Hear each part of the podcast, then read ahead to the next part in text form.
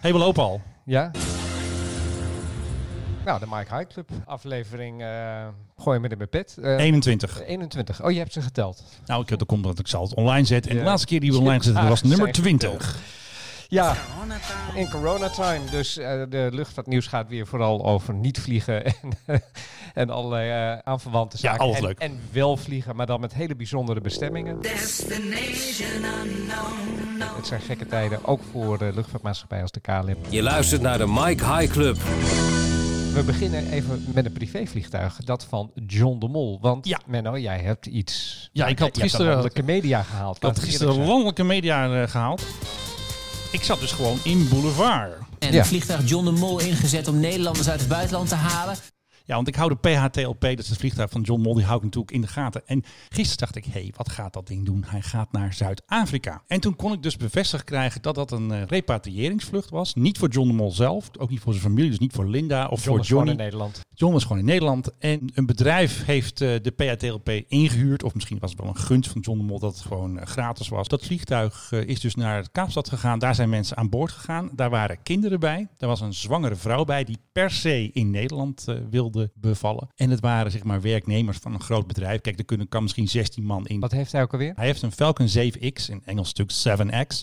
En dat is van eh, Dassault. Falcon is het merk van eh, privévliegtuigen, dus een duur ding. Vroeger hadden ze de PHEDM, die had hij samen met eh, Joop van den Ende. Oh, en de Mol en de Mol. natuurlijk. Ja. En nu heeft hij de PHTLP, Talpa. En meestal vliegt John de Mol gewoon zelf. Of, zijn familie. Joop mag hem ook wel eens gebruiken. Je mag Joop naar zijn boot in Griekenland of zo.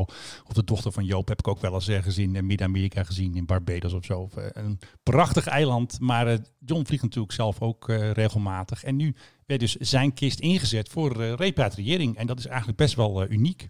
En is, is dat een gunst van, de, van John of krijgt hij hier gewoon keiharde pegels voor? Ik denk zelf dat het een gunst is. Of dat er misschien wat kosten worden betaald voor misschien de benzine of voor de piloot. Ik denk niet dat hier dikke winst op gemaakt wordt. Want vooral in deze tijd. Luchtvaartjournalist Menno Zwart heeft ontdekt dat de Falcon 7X van de miljardair gisteren op Kaapstad is geland. Nou, dat gaat nog een tijdje door. En eh, nou goed, hebben jullie natuurlijk alvast wel gehoord.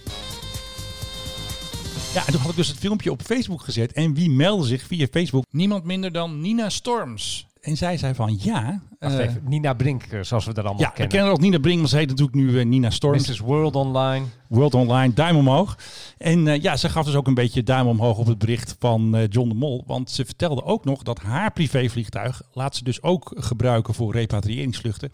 En ze vertelde onder andere dat haar vliegtuig naar Afrika en naar Atlanta geweest was. En haar reactie was uiteraard in het Engels. Hè. Een beetje net zoals uh, Regilio Ture. Het Nederlands wordt ja, lastig. Ja, die, die, kan niet, die kan er eigen taal niet eens meer Nee, dat wordt gewoon Nederlands. En haar toestel is waarschijnlijk nog steeds uh, de PHSTB. En dan staat B denk ik nog voor Brink. En dan de S voor Storms. Nou goed, laten we dan zeggen Storms Brink.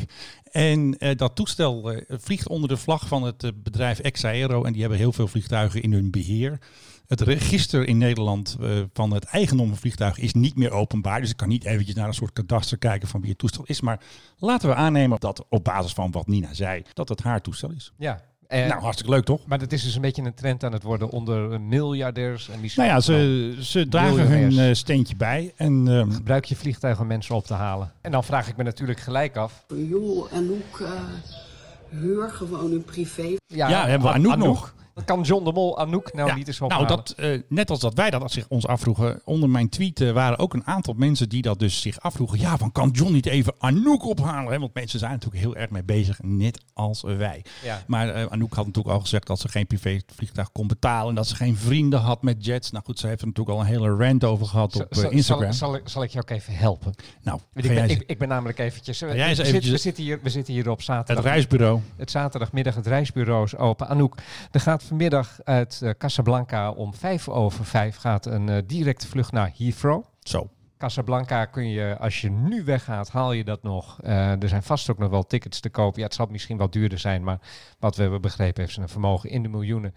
Dus dat moet wel, uh, dat, dat moet wel te doen zijn. Uh, anders dan gaat er ook nog om vijf over twee gaat er een vlucht naar Nancy. Ook nog, nou, dan, dan moet ze opschieten. Die, die, haalt ze waarschijnlijk net niet meer, maar die gaat, maar die gaat uh, maandag gaat die geloof ik weer, ook van Casablanca Airport. Uh, en dan vanuit Nancy zou je waarschijnlijk wel met de TGV via Parijs kan je redelijk snel richting Nederland komen. En anders, 16 uur 55 uh, gaat eh, een vlucht naar Istanbul, ook vanuit Casablanca. Dan moet je even één nacht in Istanbul verblijven. Morgen 11 uur 35 gaat de vlucht van Istanbul naar Amsterdam. Het is zo'n onzin dat zij niet wegkomt daar. Ja, ik vind het een prachtig eh, reisadvies. Zelfs Stef Blok kan het jou niet beter nadoen. Buitenlandse Zaken doet met het Verbond van Verzekeraars en de Reisbank. Ja, Ja, die ook nog. Ehm, arme Stef Blok, we misbruiken hem in deze show toch ook. Ja, het is, de man doet zo zijn best. hij is een vriend van de show. Ik heb hem Ja. al een keer geïnterviewd. Dat mag wel van Stef, want wij zijn positief over het noesterwerk van alle mensen van Buitenlandse Zaken en de ambassades en iedereen die eraan vasthangt. Ik ben trouwens nog iets vergeten over John de Mol. Het vliegtuig ging Oh, dus terug niet direct naar Nederland. Er werd nog even een tussenstop gemaakt. Even de benen strekken. Waarschijnlijk ook handig voor die eh, zwangere vrouw. Kan ze even wat drinken of zo.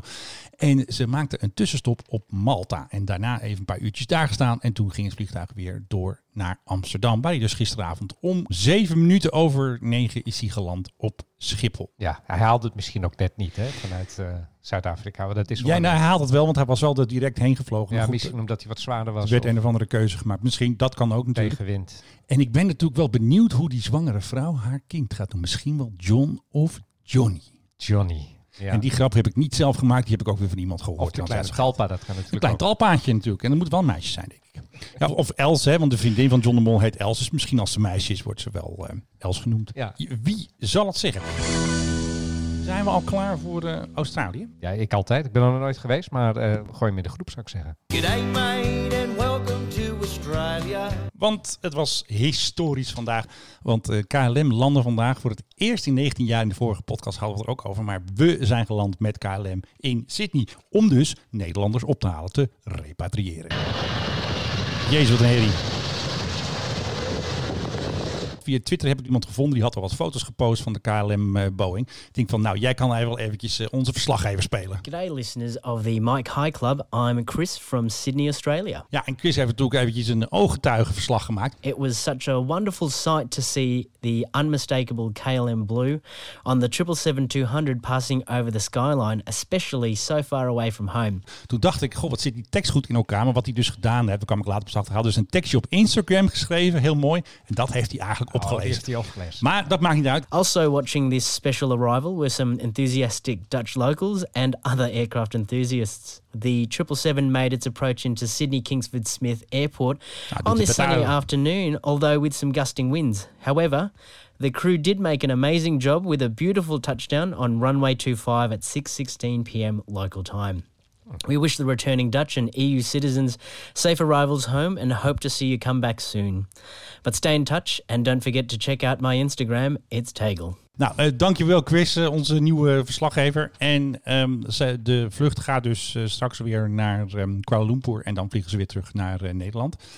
Er wordt trouwens een heel schaakspel gespeeld van vluchten met Nederlanders. Om Nederlanders weer uit Australië terug te krijgen. Er is dus ook nu weer een nieuw toestel naar Kuala Lumpur. En wij hebben daar een eh, stewardess gesproken. Vanavond gaan we weer terug. We hebben passagiers aan boord die eh, zijn binnengekomen met de Malaysian Airlines vanuit Melbourne. En die gaan we weer naar huis brengen. De sfeer is goed in de crew. We hebben allemaal gewoon één doel voor ogen. De passagiers, onze klanten naar huis brengen. En ze zo veilig mogelijk vervoeren. Tuurlijk is het ook wel spannend. We maken ons ook wel zorgen over dingen. Maar er wordt goed voor ons gezorgd door de KLM. En alles wordt zo veilig mogelijk gedaan. En dit is eh, waarvoor wij er zijn. Mensen repatriëren op het ogenblik. En eh, naar huis brengen. Goed, dat was dus eh, stewardess Anita. We gooien nog eventjes de KLM-bumper erin. Er wordt goed voor ze gezorgd. Het blauwe hart klopt. KLM had dus een persbericht eh, uitgedaan dat ze dus eh, repatriëringsvluchten gaan uitvoeren. Het grappige was dus eh, dat Buitenlandse Zaken pas een repatriëringsvlucht bevestigt als ze onderweg terug zijn. Dat is, dat is Dus de vorige keer hadden wij het ook al over Australië. En toen Ja. heeft een krant 's middags, die hadden geschreven dat die vlucht nog onzeker was. En dat komt dus omdat Buitenlandse Zaken voor zichzelf de keuze gemaakt heeft. Wij bevestigen de vlucht pas als hij terug is. Maar wat doet KLM? Die knalt natuurlijk meteen gewoon even een persbericht eruit van eh, KLM. Luchtbrug. En dan hadden ze een heel verhaaltje over de historie en KLM. Altijd naar Australië, 20 jaar geleden, bla bla bla. Maar als je dan goed las, dat eh, persbericht, waren het zes vluchten, waarvan er vijf nog niet bevestigd waren. Dus heel, eh, Terwijl ze misschien al in de lucht waren. Ja, en wat ook nog heel leuk is, ja, dat heb ik ook weer gehoord. Ik ga het hier toch weer even vertellen. Er zat dus een foto bij, hè, bij het persbericht. En later was die foto offline. Dus ik denk, nou jongens, waar is die foto gebleven? Stond dus de crew op. Nou blijkt er dus, bij die foto zijn ze vergeten social distancing in acht te nemen. Oh god. Dus ze wat- stonden niet op anderhalve wat meter. Stond er op die, wat stonden er op die foto? Mensen. Die Mensen stonden naast elkaar. naast dat- elkaar. Dus dat Oh, was oh, natuurlijk niet oh. zo handig. Nee. En, en toen had ik dat op Twitter gezet. Toen gingen allerlei mensen roepen: Ja, je bent KLM aan het shamen, schande. Toen zei ik: Nee, ik zeg alleen maar wat er gebeurd is. Ik had er niet bij gezet. Blunder, fout, wat domme ja, actie. maar je, je, je, je weet de reactie als je iets over KLM zegt. Dan, dan staan er onmiddellijk staan fanboys die staan klaar. Eh weet je, wij, kapot. we hebben niets tegen KLM. Sterker nog, we vliegen er graag Absoluut mee. Maar niet. het is natuurlijk wel een maatschappij die... eh, En nog even voor die gast op Twitter. ook, ook wel eens een keer een foutje maakt. eh, en daar daar moet je toch niet raar over doen. Ja, en nog even voor die vervelende gast op Twitter. Ik ben dus geen ophitser. En de volgende keer klaag ik je aan met je anonieme account. Goed zo. Pak ze, Menno. Nou ja, nu we toch bezig zijn met, eh, met KLM. eh, er is natuurlijk ook net bekend geworden dat, eh, dat er een soort reddingspackage Ja, klaargemaakt Ja. wordt door de, zowel de, De tassen geld staan Franse klaar. overheid. 2 miljard staat klaar voor KLM, 4 miljard voor Air France. Leuk centje. Dat klinkt wel heel logisch. Hè? KLM dan ongeveer de helft zo klein als, als Air France. Maar ik heb het even nagerekend. Ja. Ehm, als je kijkt naar, naar passagiersaantallen. KLM 34 miljoen. Air France 51,4 miljoen.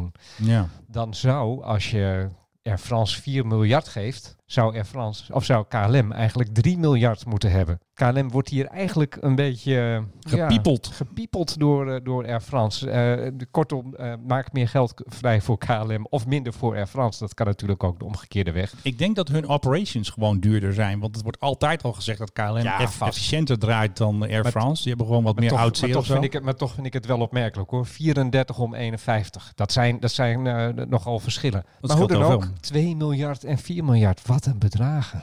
Ja, en dit Wat is eigenlijk nog maar het begin. Hè? Wat lekken ze daar aan geld op het ogenblik. Al die Boeings die stilstaan van KLM eh, op, die, op die startbaan. Dat, dat, dat rare beeld dat zo'n hele startbaan vol geparkeerd is met Boeing, eh met 777's en zo. Ja, want daar heb ik ook nog iets over gehoord. Enorm veel geld. Wat er is gebeurd, eerst stond alles op de Alsmeerbaan. En toen hebben ze alleen de 777's laten staan. En hebben ze alle andere vliegtuigen hebben ze weer eh, naar de gates gereden. Dat schijnt ermee te maken te hebben dat de 777's minder lekken.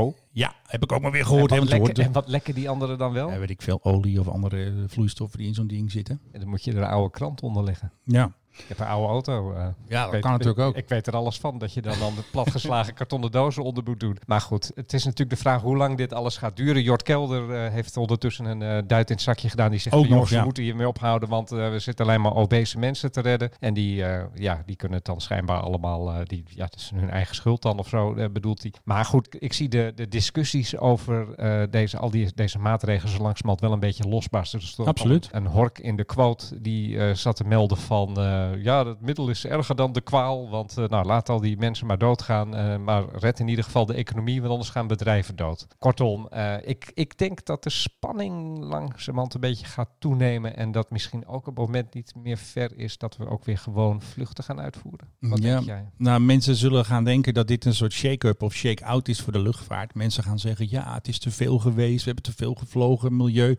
Jesse Klaver deed ook weer een duit in het zakje. Die had ook iets over KLM, dat hij het belachelijk vond dat KLM bepaalde tijdelijke contracten ging cancelen.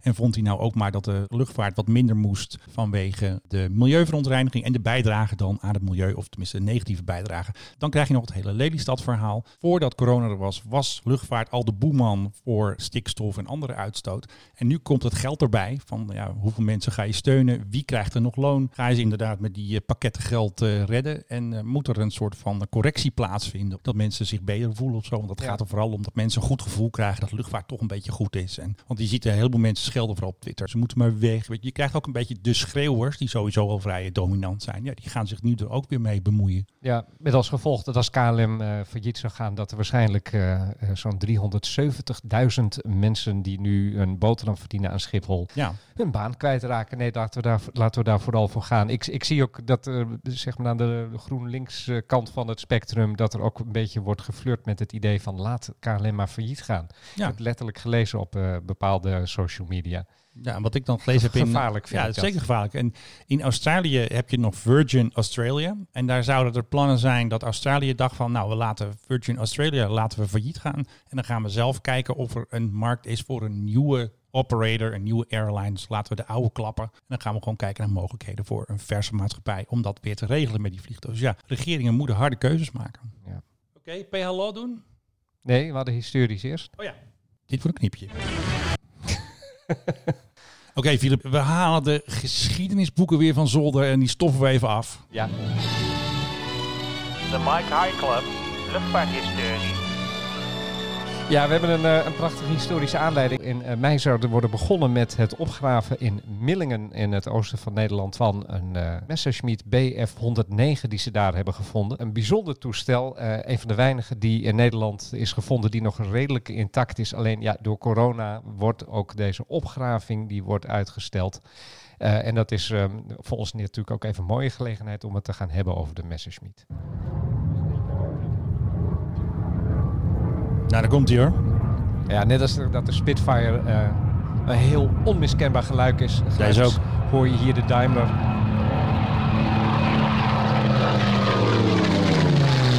Nou, dat dus. Hoor je hier de Daimler motor van een van de latere modellen BF109. BF staat natuurlijk voor Menno. Eh, ja, weet ik eigenlijk niet. Bayerische Vloekzeugwerken. Oh ja. Ja, Kijk, ja, meneer, nu meneer, staat staat Messerschmitt was alleen maar de ontwerper. Nu staat hij op de grond. Ja, met dat, met dat bekende pruttelgeluid.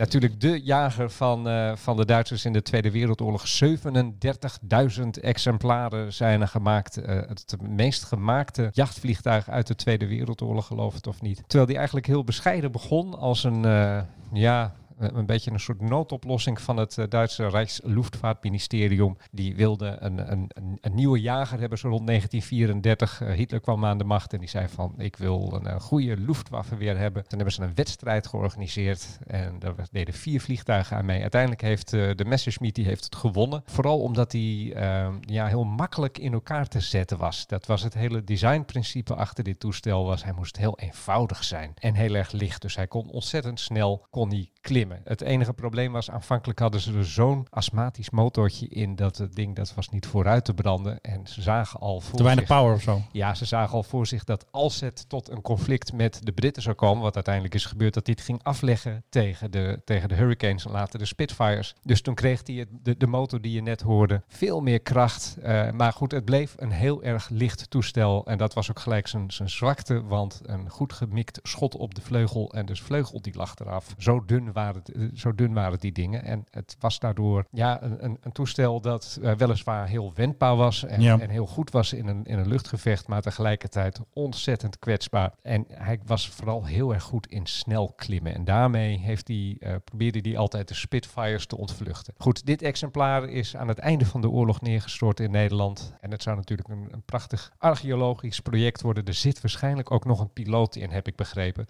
Dus het is ook een kwestie om daar de stoffelijke resten van te gaan Ja, redden. tuurlijk. Wanneer we dit gaan doen, we zeg ik, wanneer de... de Jij gaat de- meespitten, de- de geloof ik. Nou, ik zou het best wel eens een keer graag Wel willen. interessant, we moeten een keer kijken daar. Ik heb ook wel eens een keer de uitnodiging gehad van een ding dat ze in de Flevopolder hadden gevonden om daaraan mee te doen. En dat leek mij eigenlijk Ja. ontzettend boeiend om dat eens een keer te doen. Dus misschien moet ik dat inderdaad, moet ik me er maar eens voor opgeven. Schep je mee als echte Indiana Jones. Ja, maar goed, dan ga je dus ook waarschijnlijk botten en botjes vinden. En, en, Nou, kan en, toch best. en, en, en een uniform en wat dan ook van eh, de, de arme Ja. drommel die er nog in zit. En eh, ja, ik weet niet hoe ik, hoe ik daar tegenaan Maar daar kun je wel tegen, denk ik. eh. Het is nog onzeker wanneer de opgraving gaat beginnen. Het zou eigenlijk natuurlijk wel voor de herfst moeten. Want als je dat gaat doen eh met wordt een beetje weer, lastig. Dat, wordt- dat wordt een puinhoop. Dus Wordt een modderpoel. ik, ik hoop dat ze toch ergens in de loop van de zomer toch besluiten dit alsnog te gaan doen. hey, waar is de PHTLP? hey, we zijn net nog iets vergeten met John de Mol. Want? Nou, we hebben nog niks gezegd over 8 Miles High. Oh, ja, tuurlijk. Nou, en dat vliegtuig dat vloog dus heel erg hoog. Hij vloog op 45.000 voet. En dat is dus op 13 kilometer hoogte. En dat is dus bijna 8 miles. Ja. En nu snap je ook waarom. eh, Dus John de Mol zingt Ja. dit altijd als hij aan boord zit van zijn toestel. 8 miles high. Want 8 miles high is dus, ehm dus, dus onze tune trouwens. 8 miles high is dus eh 45.000 voet, is bijna 8,5 mile. Dus Ja. eh, dat is best hoog. Dus ze vliegen dus veel hoger dan verkeersvliegtuigen. En dat zie je ook wel eens met de Gulfstream van de luchtmacht. Die vliegt ook altijd heel erg hoog. Nog- Vooral natuurlijk als... Nog hoger dan, eh, nog Precies. veel hoger dan het weer natuurlijk. Tuurlijk. Vooral als eh, natuurlijk Stef Blok aan boord zit. Buitenlandse zaken. Ja, dan, dan, dan vliegt hij natuurlijk extra. Stef Blok. Ja. Trouwens, grappig dingetje over dat nummer van de Birds dat wij eh, gebruiken als onze begintune, 8 Miles High. Eh, toen dat uitkwam, toen was het een beetje een schandaal, want iedereen dacht, hi, dit gaat over drugs. Ja, dat kan toch niet drugs? We, gaan, we hebben toch geen drugspodcast? Wat doe je nou, Philip Dreugen? De man die dit heeft geschreven, de zanger van de Birds, die heeft later verklaard van nee hoor, wij deden een vlucht, eh, ik meen van Londen naar, naar New York en de- we gingen heel hoog en dat heeft hem geïnspireerd. Dit gaat daadwerkelijk over luchtvaart. Geweldig. En dat, ja, hi, ja, tuurlijk, er, er zit ook wel een beetje, Beetje een bij- klank. En hij is er pas later achter gekomen dat ze helemaal niet op 8 miles high vlogen, maar eerder op 5 of 6 miles high. Maar 8 klonk beter, dus dat hebben ze er toen Ja, ingehouden. Klinkt best een aardig liedje eigenlijk, toch? En nog een keer gecoverd door Golden Earring. Roxy Music. Golden Earring. Ja, maar Roxy Music is belangrijker. Golden Earring. Ja, maar Roxy, ik bedoel de Roxy Music. Ja, ja.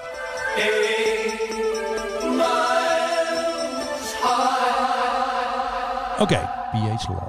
Ja, de PHLAW, PH Law, die eh, zien wij de hele tijd. Ik- Ja, we zagen hem net ik nog vliegen, hè? hier net na de studio, toen zag ik hem eh, weer overkomen. En ik heb er even een geluidje van gemaakt natuurlijk. Met onze Ja, speciale laat- laat- The laat- Mike High Club recording eh, Laat device. laat eens horen. Daar gaat hij. Ja, er wordt op die het vloog ogenblik, zomaar over eh, onze studio. Er, er wordt op het ogenblik een heleboel vluchten uitgevoerd boven Nederland en ook boven Vlaanderen, zag ik overigens, door eh, toestellen die bezig zijn met het maken van of van foto's eh, voor cartografie en voor eh, Google Maps en misschien ook om eh, GPS-apparaten te kalibreren. Omdat het nu natuurlijk geweldige gelegenheid Ja, ze is. hebben de hele ga, maar eens, ga maar eens met een klein vliegtuigje in de buurt van Amsterdam vliegen. Ik heb het wel eens een keer gedaan. Je, het, het is niets anders dan uitwijken omdat die grote jongens eraan komen. Ja, die komen niet meer. van Schiphol mag je bijna niet in de buurt komen. Dus er wordt nu heel erg gebruik gemaakt van de gelegenheid om, eh, om Google Maps eh, te, te aan te vullen bijvoorbeeld. Dus wil je daar opkomen, eh, ga naar buiten, ga naakt in je achtertuin liggen als bijvoorbeeld de PH Law overkomt. En, en wie weet ben je dan op een gegeven moment in je volle glorie te zien op, op Google Maps. We hadden het net al over de KLM. En eh, ja, die hebben natuurlijk zeven Boeings. Die staan nu werkloos eh, staan ze op Schiphol. Die eh, hebben natuurlijk afscheid van genomen. Dat hebben we vorige week allemaal gedaan. Ja, wat gaat daarmee gebeuren? Nu heb ik dus gehoord dat een ja, Amerikaanse opkoop geïnteresseerd was in een van de Boeings. Dat zou dan de Bravo Foxtrot Sierra zijn, de BFS. En die zou dan naar Amerika kunnen gaan. Wat die Amerikaan ermee van plan is, weet ik niet. Of hij nog gaat vliegen, of dat hij aan stukken wordt gescheurd, of dat ze er onderdeel uit gaan halen, geen idee. Maar er zou dus voor een van de KLM 747's belangstelling zijn vanuit de US of A. Het is natuurlijk wel een beetje tegenvallen dat, dat nu eh, binnen in de corona dat ze ophouden te vliegen ermee. Want ik denk dat ze anders best wel ook nog wel een kans hadden om een aantal van die toestellen te verkopen. Vooral de nieuwere natuurlijk. Je kan ze ook weer ombouwen tot vrachtvliegtuig. Maar ja, die kans lijkt mij nu eh, Ja. ja. niet zo heel erg groot. Dus wat dat betreft wel opmerkelijk dat, eh, dat ze er een hebben gekocht. Of dat er belangstelling zou zijn voor één. Ja, je kan er natuurlijk ook gewoon een hotel van maken of zo. Hè? Ja, dat kan ook. Je kan er ook een beetje fun mee doen. Maar dat, ik denk dat daar nu weinig mensen over nadenken. Ja. Het zal toch wel ergens groot worden, helaas. Dat is natuurlijk eh, jammer. Opmerkelijk is, we hebben uitgebreid stilgestaan bij de laatste passagiersvlucht van de 747 vanuit Mexico City naar, eh, naar, naar Nederland. Ja, zeker. Maar de 747's en KLM vliegen nog wel. Alleen dan hebben we het wel over de cargo vliegtuigen. Ja, de van Martinair. De ex-Martinair toestellen. Er zijn er vier en ik vind ze opmerkelijk veel vliegen de laatste tijd. Als je ze een beetje volgt op, Ja, eh, ze doen heel veel. Op, op Flight Radar bijvoorbeeld, zie je ze heel erg veel eh, vliegen. Vracht kan natuurlijk de redding zijn van KLM in deze tijd. Zeker. Want je kan ook met je vrachtwagen, ja, je, je komt niet meer zo ver, want overal zijn grenzen gesloten. Dus ja, als je er overheen kan vliegen, waarom ook niet? Ja, want toen jij dat zei over die vrachtvliegtuigen, ik heb net, eh, zag ik dat to- toevallig op LinkedIn. Dat is natuurlijk niet helemaal toevallig, maar het is natuurlijk voor het verhaal. Je zag dus een LinkedIn-posting van KLM Cargo, waarop ze gewoon zeiden, en er zaten allemaal lachende mensen zo van, nou, we kunnen nog wel wat gebruiken als je een klus voor ons hebt. Ze zijn dus echt dat aan het promoten, dus ook via LinkedIn, om te kijken van, jongens, we hebben vrachtcapaciteit, vliegen met die dingen. Ja. Stilstaan kost geld. En huppakee, de Cargo Bay moet vol en eh, we moeten spullen brengen. Ja. Of eh, halen natuurlijk. Ja, ja, het zijn natuurlijk prachtige toestellen. eh 747's om eh, nog eventjes, ja, weet ik veel, naar, eh, naar, China om nog wat van die mondkapjes te halen Precies. en dergelijke. En er was geloof ik ook een A380 over mondkapjes gesproken. Er kwam ook een hele vlucht medische goederen aan in een eh, grote A380 van eh, China Airlines. En die is natuurlijk best wel ongebruikelijk dat zo'n groot toestel juist in deze tijd toch nog eventjes Schiphol aandoet. Ja, over KLM gesproken. Ik ben eventjes eh, nu op Flight Radar aan het kijken hoeveel KLM-toestellen er nu onderweg zijn. Even kijken, zal ik even schatten? Ja, doe eens. Denk zes. Vier. Het gaat niet echt goed. Het is de jaren 60, dat, hè? Dat kunnen we, dat kunnen we. Ja, ik, ik weet nog dat mijn, eh, mijn ouders die gingen wel eens. Eh, ik, ik had een tante die woonde in München en dan gingen mijn ouders die gingen naar Schiphol, dan landen ze daar. En dan werd er ook omgeroepen welk toestel ging landen. En dan Oh, stonden, waar? en, ja, dan stonden mensen die stonden achter zo'n hekje te kijken. Die hadden misschien verrekijkers bij zich. En die gingen dan kijken van, oh, Ja, daar toen was dat nog wat. daar komt de DC3 uit. Ik weet niet of het de DC, weet ik veel, DC6 de misschien. DC6, whatever. Daar komt de DC6 met eh, mijn tante uit, eh, uit, uit München aan. En dat Geweldig. Kon je, dat kon je dan helemaal volgen. En Dat is een uitje. Dat was, dat was inderdaad een uitje. En die tijden herleven dan misschien nu weer. Nou, straks al, als mensen nu een vliegtuig zien vliegen, dan zeggen ze echt, hé, hey, wat is dat? Ja. Dat Nou zie je ja, gewoon. het- ik, ik vind het wel vooral opvallen dat er, dat er zoveel sportvliegers op het ogenblik Ja, die, de die, gelegenheid die zijn gewoon de koningen van de lucht, king of the air. Het is echt heel erg veel sportvliegtuigjes op het ogenblik. Ook van die ultralights zie Ja. ik vanaf, eh, vanaf Hilversum. Het is natuurlijk prachtig kans. weer. Dus als er nou eh, ooit een gelegenheid is om een mooie vlucht te maken. Vooral boven Amsterdam. Ik zie ze ook nog echt heel veel eh, cirkelen boven het centrum van Amsterdam. Ja, dan is het nu. Ja, precies. Wij hadden het laatst in de vorige podcast hadden we het over de KDC-10 die dorstige F-16's aan het bijtanken was. En die was dus laatst weer in actie. En die ging dus een lekker rondje vliegen boven Nederland. Die heeft dus bijna een soort ja, low pass by bij eh, Schiphol gedaan. Toen ging hij ook nog even langs Rotterdam op een lekker lage hoogte. Dus de, de vliegers gingen gewoon even een rondje Nederland doen. En gisteren de Gulfstream van de luchtmacht, die eh, mocht na een maand thuis zitten, mocht hij weer even lekker buiten spelen. Dus wat deden de vliegers van de Gulfstream? Die dachten, nou we gaan lekker eventjes naar Leeuwarden. En wij dachten dus van, nou hij gaat daar wel landen, maar hij heeft waarschijnlijk gewoon eventjes een rondje om de basis heen gevlogen. En ging toen weer pijlsnel naar Eindhoven. Zo hé, die ging snel. Jeetje. Nou, muziekje dan. Ja, Menno, want ik heb begrepen dat jij ook nog in de podcast van De Telegraaf zat. Ja, de Telegraaf heeft een enkele Wat per doe, jij, wat doe jij toch veel Ja, eigenlijk? ik doe eigenlijk heel veel. Het is, Ja, de Telegraaf heeft dus een corona-podcast met mijn voormalige collega's bij de Telegraaf, eh Kamran Oela en eh, Pim CD. En die hebben dus elke dag de laatste nieuwtjes over corona, dat, die harken ze bij elkaar. Ja, en wie zat er natuurlijk in? Ik natuurlijk met mijn nieuwtje van eh, John de Mol. En ik stond ook nog op QuoteNet. QuoteNet had mijn tweet eruit gevist en hebben ze al zo'n nieuwsoverzicht op het einde van de dag. Mijn tweet er ook even ingeplakt. Dat is altijd ben je toch een nieuwsgetter ook Het is overal jongens exposure, maximum exposure in deze moeilijke tijd. Zullen we even afspreken dat we dat coronatime eh knopje niet meer gebruiken eigenlijk? Waarom? Vinden we een beetje overgebruikt onderhand. Het is allemaal al erg genoeg natuurlijk. Eh, Ja. Moeten wij niet een eh, geluidje van Jort hebben? Ja, eigenlijk wel, maar dan moeten we wel even een stuk... Wat zullen we doen van Jort? Iets van Jort die zegt obese. Zegt hij dat ook? Obese. We Gewoon he- alleen dat woord even losknippen. En iedere keer als het gaat over corona, dan zeggen we niet corona, maar zeggen we obese. Heeft je dat gisteren gezegd bij eh, Op 1? Dan ga ik Vast wel. Vast wel. Nou, gaan we eventjes... eh, Hij had het niet makkelijk in de uitzending in nee, ieder geval. we gaan eventjes een Jort eh, jingle knippen en die eh, hoort u dan binnenkort in de Mike High Club. gaan we doen. We moeten het even gaan hebben over de PH Max. Of de PH Max. Echt. Die hebben we ook nog. We moeten het even gaan hebben over de, de Boeing 737 Max natuurlijk. think more, think Boeing 737 MAX 10. Want we zouden het bijna vergeten, maar eh, het feuilleton in vele delen dat de Boeing 737 Max heet, waar wij inderdaad een fles champagne op hebben staan. Jij zegt hij gaat nog dit jaar vliegen. Ik Ah, zeg, nou, eh, ik durf het niet meer zo te zeggen. Dit jaar niet meer. Ja, nou, dan gaat je fles Ik wilde de coronabonus graag even inwisselen. Kan dat? eh? Zo'n verlaten gevangenis zonder te betalen Ja, kaart. dat- ja, Ja, Zo'n kaart verlaat ik- corona zonder te Ja, betalen dan, hè? Vind ik Breaking developments in the coronavirus pandemic. D- Dankjewel, Menno. maar goed, er worden orders gecanceld. En Ja, dat gaat niet goed. Ook, dat is ook niet zo Dat gek gaat geld kosten. Met al die toestellen die aan de grond staan. Eh, wat had ik gelezen? 75 Ja. door Avalon. En Ja, dan zegt een iedereen, Avalon, wat is dat? Het is niet Avalon van Roxy Music. Nee, dat is een van die grote vliegtuigleasemaatschappijen. Die eh, zetten er gewoon weer een ander stickertje op en dan is het van een, van een andere maatschappij. Ja. Maar die hebben dus 75 gecanceld. Ja, we, hebben het, we hebben het over wat deze hele crisis kost. Maar ik wil als Dit langzamerhand eh, niet weten wat erbij moet bij Boeing. Wat Nee? Boeing wordt echt... eh, Zwaar getroffen. Ja, die eh, schijnen dus nog, hebben vorige ook gezegd, een soort krediet te hebben. Maar hun cash burn rate, die is heel erg hoog. En ehm, Er zijn ook nog gedoe met een tankvliegtuig is gedoe. Hebben ze ook weer een statement over gedaan. Ze hebben een nieuwe tanker gemaakt voor de Amerikaanse luchtmacht. En daar is ook allemaal gedoe mee. Je ziet de hele tijd die oude KC-135 zie je rondvliegen, ook boven Nederland. Maar die nieuwe, die KC-46, dat zou dan helemaal de bom zijn. Maar het is allemaal gedoe mee, problemen. Hij is niet eh, operationeel. En dat gaat Boeing ook geld kosten, omdat ze niet kunnen leveren. De luchtmacht wil vliegen. De luchtmacht heeft dus geen tankers. En vandaar dat dus ook commerciële bedrijven soms al worden ingehuurd als tankers. Eh, een van de Nederlandse tankers is trouwens verkocht. Dat eh, was vorig jaar. Maar die zou dan ook ingehuurd kunnen worden. Bijvoorbeeld het bedrijf Omega Tanker heeft dus net een Nederlandse tanker gekocht van de luchtmacht. Die gaan ze dan een beetje bijschilderen. En die zal dan private vliegtankerbedrijven, begrijp ik dat? ja, commerciële tankerbedrijven. Die hebben dan tankvliegtuigen en de luchtmacht huurt ze dan in voor, voor bepaalde klus. Want ze hebben die, die capaciteit nodig. Er zijn zoveel dorstige straaljagers. F-22 Raptors, de nieuwe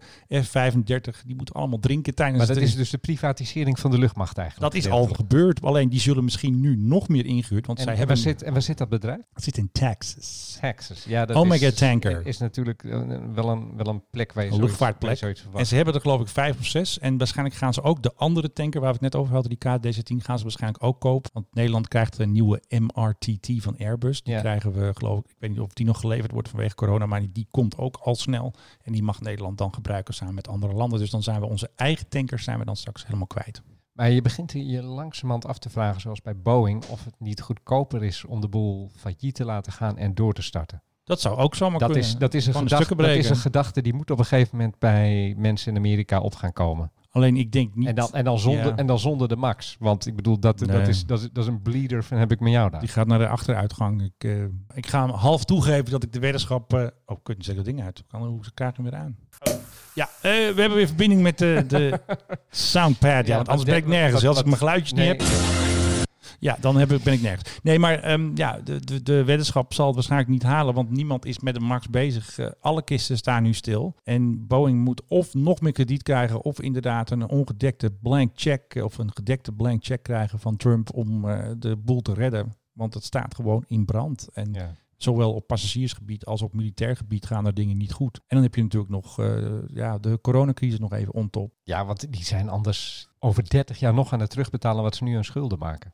Ja, nou misschien krijgen ze lage rente of zo. Ja. Of eh, kwijtschelding. Maar dat- maar of nationalisatie kan natuurlijk ook nog. Hè? Vlieslijnen units afstoten en dan eh, wordt het gewoon Trump, Boeing. Zo, ja, dat zou wat zijn. hey, ehm, zo even niet in minuur eindigen. Ja, we moeten positief eindigen. Oké. Let's take a boat to Bermuda. Let's take a plane to St. Paul. Corona is afgelopen over een tijdje. Of het is afgelopen. Het, is, het, het, het zal wel zo zijn dat het dan op een gegeven moment een acceptabel risico is om naar buiten te gaan en eh, om andere mensen te zien. Ja. Waar gaan wij heen vliegen? Let's get away from it all. Ja, ik zou toch het liefst wel ver willen gaan dan. Ja, ik zat te denken aan die VLM, hoe heet die maatschappij tegenwoordig? Die Air dan- Antwerp. Air Antwerp, die dan vanaf Antwerpen naar Londen vliegt. In een met- F-50. Met een oude F-50. Dan gaan we dat gewoon doen. Maar ik heb zo zwaar het vermoeden dat Air Antwerp dit misschien allemaal niet gaat overleven. Nou, ze hebben één vliegtuig en die staat dus nu stil. En die heeft, die heeft al een tijdje niet eh, Londen gezien van de binnen- en buitenkant. Dus ja, ik hoop dat Air Antwerp dat toch nog wel erg wat centjes liggen. Trouwens, KLM is eh, voor een percentage nog eigenaar ook van die hut. Dus eh, als KLM geld krijgt, dan krijgt misschien Air Antwerp ook een paar Belgische frankjes toegeworpen om Ja. te blijven vliegen. Ja, die zijn er niet meer, dat is ook euro tegenwoordig. Nee, dat was een grapje natuurlijk. En ik wil altijd nog eens een keer naar Barra. Waar is dat? Barra, dat is Schotland. Oh ja, Eh, daar, Ach, daar kan eh, kan je heen vliegen. Dat is een van die hybride eilanden. Ja. En dan kan je dan heen vliegen vanuit Glasgow. En dan land je op het strand bij. Oh ja, een landje op stad. Dat is wel een Dat mooie belevenis. Ik ook zo'n mooie. Met een, eh, volgens mij is dat een Beechcraft met Tundra wielen, zoals dat zo mooi heet. Heerlijk. Lekkere, Dat klinkt dikke, goed. Dikke, lekkere dikke wielen dat je niet in het zand wegzakt. God, laten we dat gewoon nou weer eens gaan doen. Ik heb- wil die Tundra wielen, dat ik- klinkt ik- goed. Ik heb, ik heb er gewoon zin in. Tot in betere tijden, zullen we maar zeggen. Let's get away from it all.